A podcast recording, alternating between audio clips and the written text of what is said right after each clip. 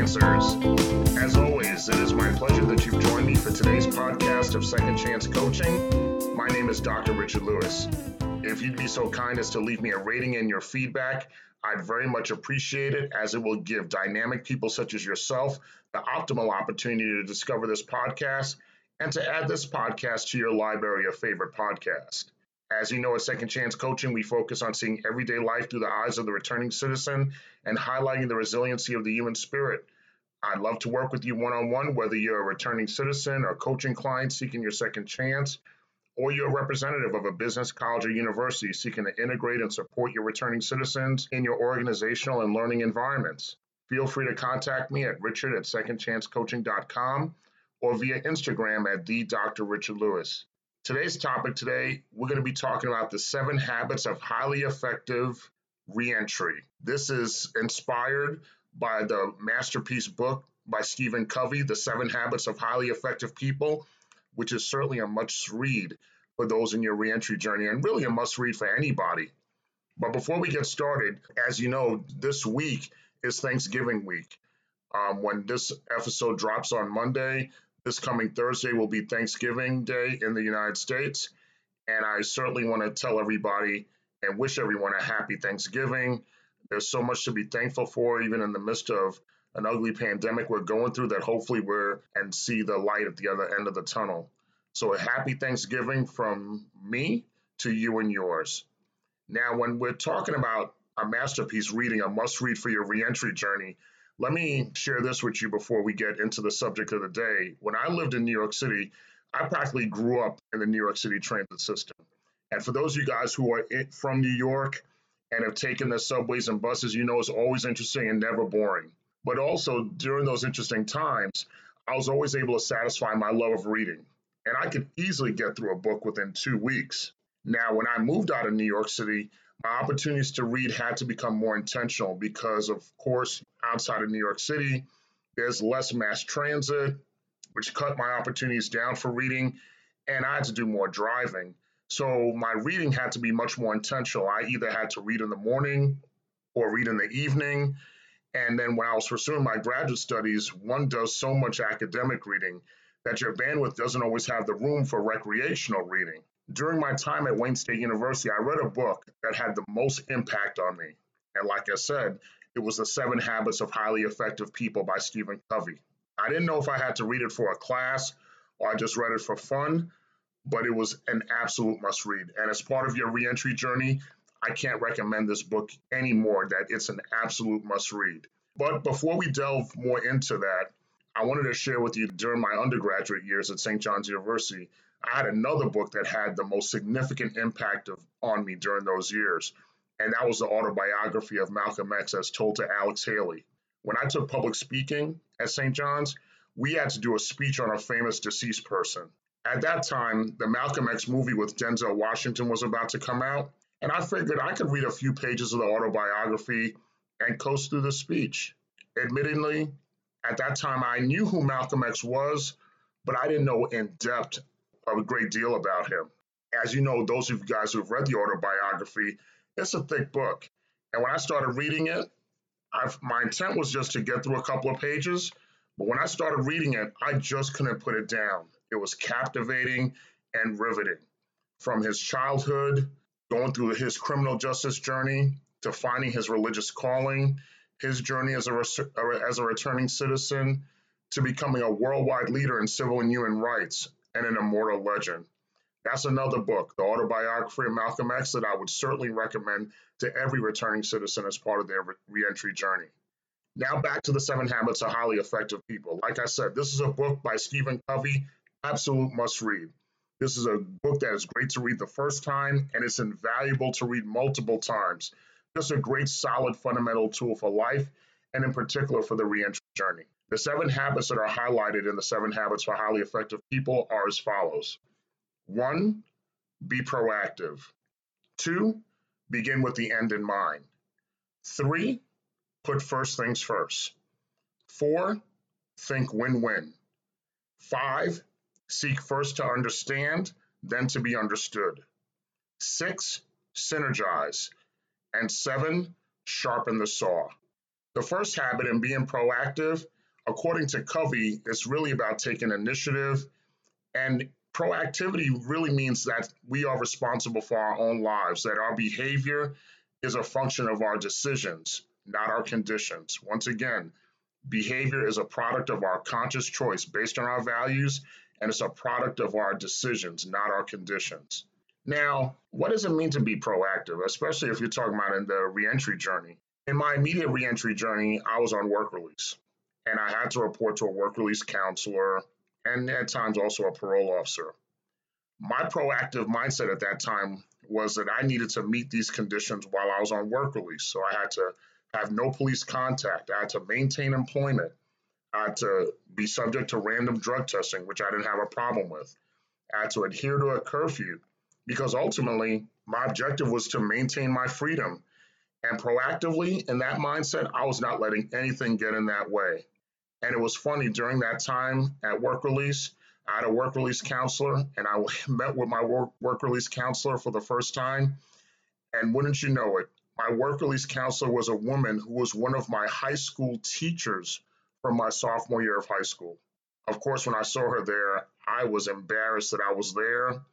I went into her office, I spoke to her, we went over our paperwork, and I don't think she recognized me. At least I don't think she recognized me. At the end, I acknowledged myself to her and told her of my initial embarrassment, but I was determined to succeed. And I apologized to her for being in that environment and really seeing her under those circumstances. She told me that I that I seemed familiar. Well, once I said who I was, she immediately made the connection. And she reinforced that my success was up to me. And her job was to support my success. I did not want to let myself or her down. So I continued to be proactive and I successfully made it through work release. The second habit begin with the end in mind. Every morning, take the time. I usually do this in the morning, but you could do it different times of the day depending on what your schedule is. Take the time to be in a quiet place. Go in the process of visualizing what you want. Use your imagination. Visualize the end in mind. At the beginning of any journey, think about your objective and imagine the end of that objective and how good you'll feel when you've accomplished what you're looking to accomplish. Think about those positive feelings that'll happen at the end of that journey. Now, when I look at my entire life and particularly my reentry journey, the continuous end that I keep in mind is really to make life easier and better for returning citizens, to really affect how people see us, how they hire us, and how they have us as part of their school community. As part of my reentry journey, when I think about my doctoral studies program, when I started the doctoral studies program, I really didn't have the end in mind as far as finishing the program. I just was like, let me just finish the semester. And pre and po- post prison, I always just looked at myself as Richard Lewis. Now I'm in a doctoral program. Can I imagine myself? Could it be possible that at the end of this program, however long it takes, that I could be Dr. Richard Lewis? Well, that was a little that was a little high for me to think of at the time because I was only in my first class. But I just thought to myself, you know what? I'm going to imagine that these projects that I'm going to do are going to be successful and I'm going to get through the courses that I need to get through that term. When I got to the dissertation part of my program, that's when things started getting real. And sometimes those dog days of doing research could be so daunting. There were times when I was writing in my notebook, sometimes I would just sign my name, Dr. Richard Lewis, before I even had the degree. Because I wanted to actually visualize it. I wanted to see what my name looked like calling myself a doctor. I dream about my mom and my daughter and my family being proud of me and cheering me on on that graduation day as I received my hood. As you know, at the end of my first year of graduate school, my son had passed away, and I carried a card that he gave me when I graduated with my second master's. In that card, he congratulated me and he promised me that he would be in the front row cheering me the loudest when I became a doctor. Unfortunately, he didn't live to see my graduation from the doctoral program, but in spirit, he was there. And I know he was cheering me on from the best seat in the house, from his front seat in heaven.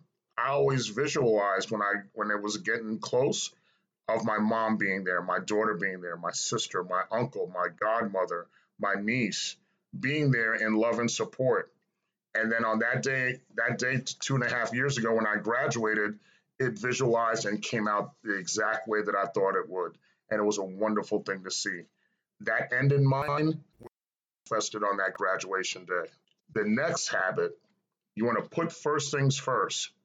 Now, in growing up, that was a big mantra for my dad. That would be his way. He would always speak to this habit. Of course, the this book didn't come out, but that's the way he lived with this habit. He would always emphasize there's a time and a place for everything. He would say there's a time to do work, there's a time to play, there's a time to sleep, there's a time to get ready. So he'd always say there's a time and a place for everything. And he would always say that when I when he was trying to get my focus back on my homework and always trying to swing me away from watching television, playing sports, or reading comic books, which were three of my most favorite things growing up as a kid. Putting first things first is really about your personal management. And in your reentry journey, it is your job as a returning citizen to build and create good habits and have those habits build upon each other.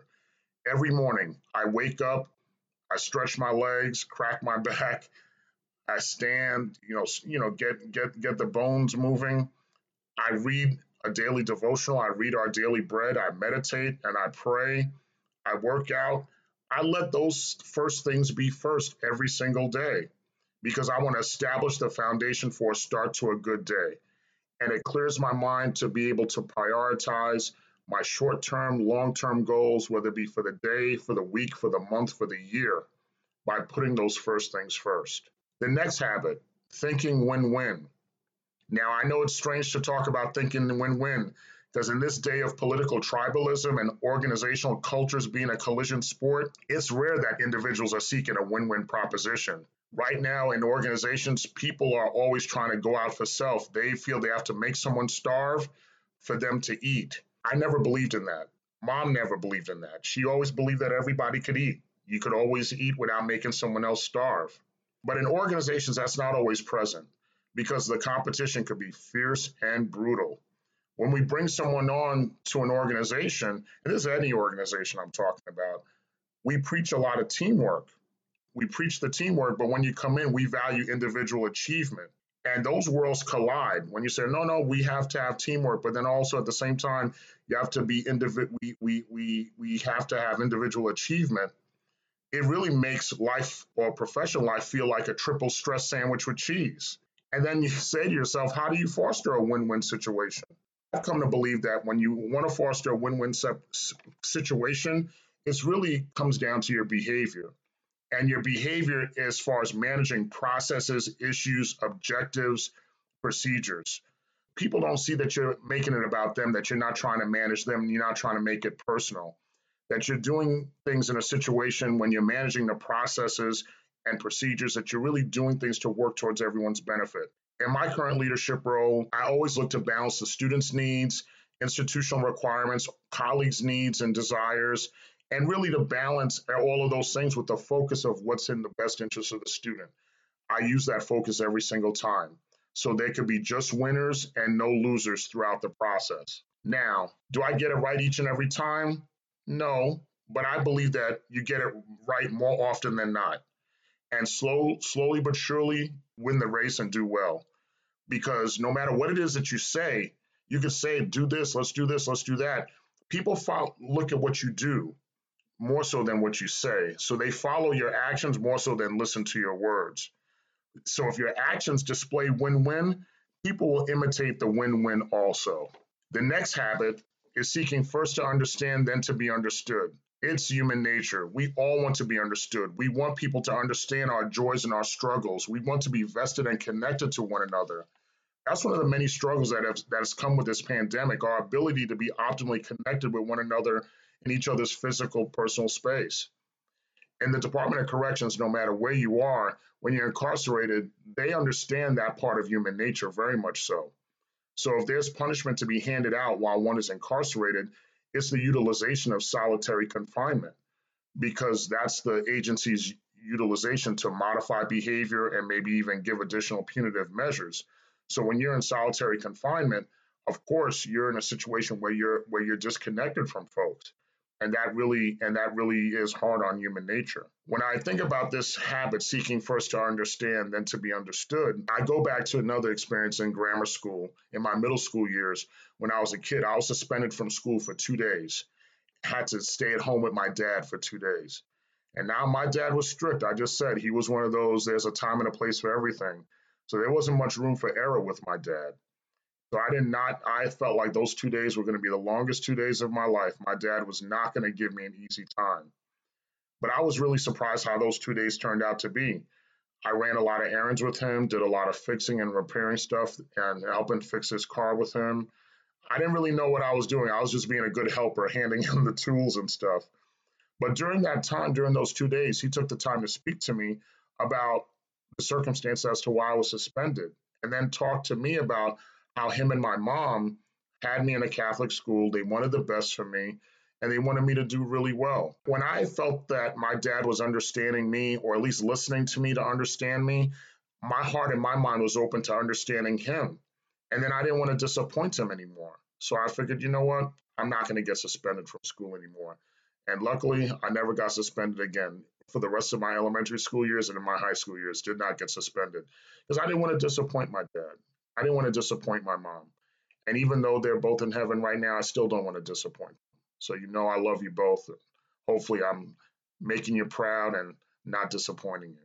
The next habit we talk about is synergize, to, to, to synergize oneself. That, according to Covey, that is the highest activity of life. That's the true manifestation of all your seven effective habits coming together. Because simply speaking, in a team environment, that's when you realize that the whole is greater than the sum of its parts. I've managed a lot of teams, has had many leadership roles. And unfortunately, synergy is not always there because not everyone is about win win, like we talked about before. Some people are really ruthless when it comes to their individual ambition, but you always have to stay on course with what it is that you're trying to do. The current team that I have, they're really high on synergy because to a person, this is a team that really seeks the best interests of students. They want students to optimize their academic journey. In our team, we do admissions, we do advising, we have career conversations. We do the academic planning. We do the student support. We see them from the time they come into our program to the time in which we, which we graduate. And this is a team that looks out for each other, looks out for the students, and really tries to make the students' journey as smooth as possible, making all the crooked paths straight. The next habit, the final and seventh habit, is sharpening the saw. That's when you're preserving and enhancing the greatest asset, and that asset is you. That means when you're sharpening the saw, you're looking every day to become better physically, socially, emotionally, spiritually, and mentally. And you do that little by little, each and every day. You do that little by little. One of the motivational speakers I listen to, one of the podcasts I listen to and follow is Sam Crowley, who talk who who hosts every day of Saturday. And he posted something on social media recently. I follow him on social media, and he posted something on social media that was really interesting. He said if you commit to being 1% better every day for a year, by the end of the year, you've made a 37% improvement. I thought about that. A 37% improvement is huge. Is huge. If you don't believe it, try it. Think about that. People may say, oh, 37%, that's not a lot.